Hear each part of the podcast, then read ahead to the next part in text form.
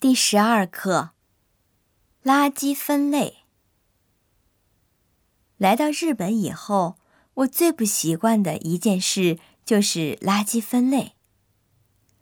我住的东京新宿区，分为可燃垃圾、不可燃垃圾、塑料瓶、金属和陶瓷制品、资源等等。星期几扔什么垃圾？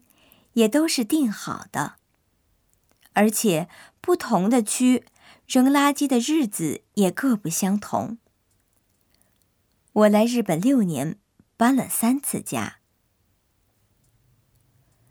所以直到今天，有时还是会搞不清，这个到底算什么垃圾，星期几扔才好呢？日本怎么这么细致啊？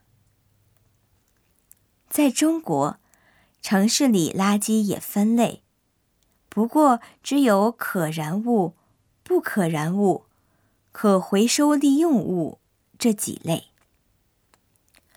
而且有些人不遵守规定，所以在多大程度上真正做到了，就不得而知了。